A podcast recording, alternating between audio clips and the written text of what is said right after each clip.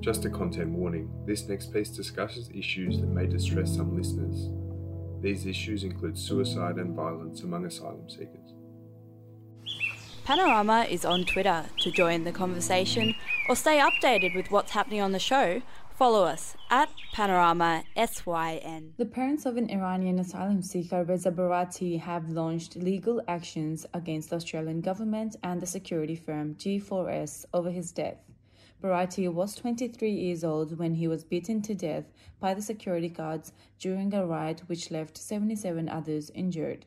The compensation for this foreseeable violence was never paid. Many decades ago, Australia was one of the first signatories to the Refugee Convention, and yet what has been happening over 3 decades now is that it's been progressively stepping back from that responsibility.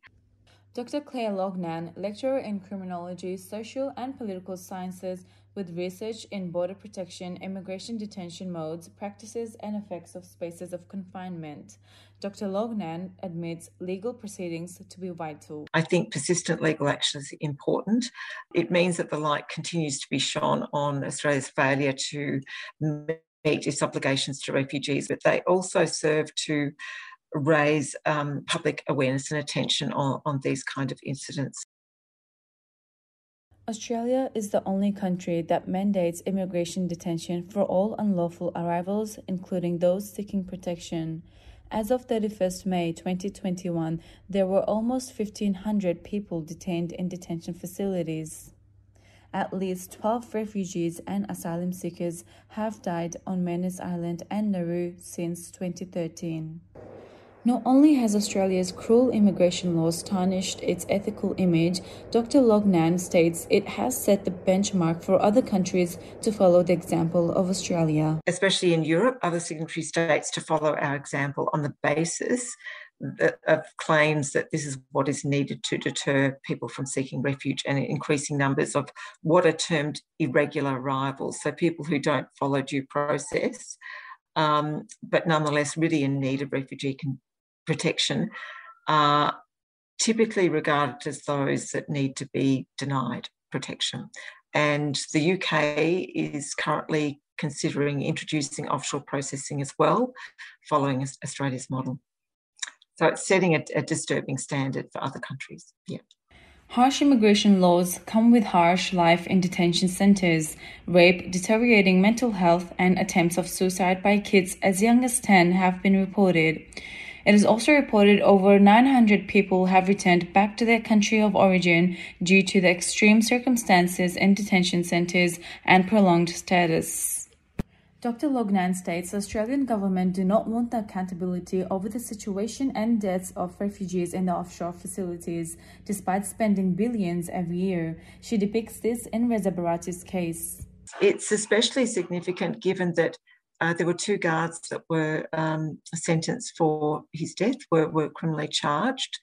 So this again is a way of trying to direct attention away from the Australian government. In her research, Dr. Loughnan finds that although the government claims that more refugees are living in the community, they are still going through what she describes as an expanded patterns of punishment. Many of the refugees that are now, in inverted commas, living in community are living in extremely precarious situations. There are over 100 refugee men in PNG, for example, living in limbo where they have limited access to means of support. Many of them go to bed hungry each night. They're not fed enough.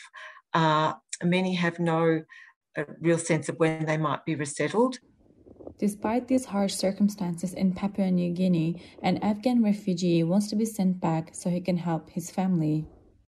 The Afghan refugee and former member of Afghanistan's National Security Directorate, who assisted coalition forces, has now taken the Australian government to court to be released so he can organise to get his family out of Afghanistan.